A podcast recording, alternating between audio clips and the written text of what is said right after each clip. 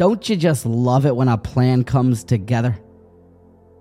And listen here how it all worked out for this Torah giant and towering Torah luminary on the evening of December 31st, 1888. Now, you must definitely know this rabbi by name and probably by that famous portrait of his, of him.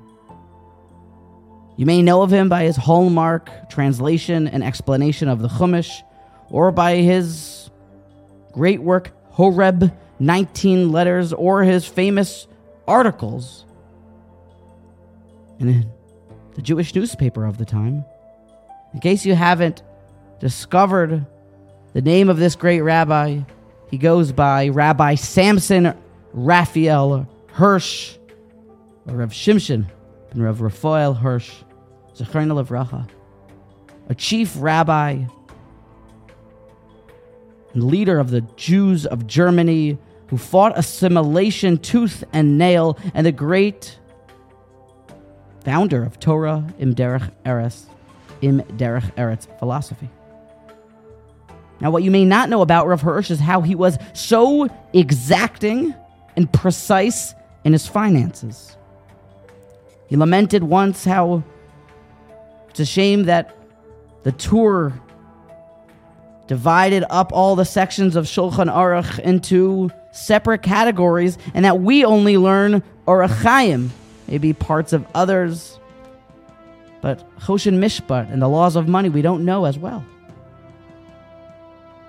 And Rav Hirsch, when he was in his 80s in 1888, he left over and his tzava and was tell his family while he was sick in his final months. That please return the payment that I will receive for being a Rav here in Germany. Because the shul pays us every single quarter. And if I am to pass away before the end of the quarter, well, then we will be taking money unlawfully. Make sure to return it, he said. And sure enough,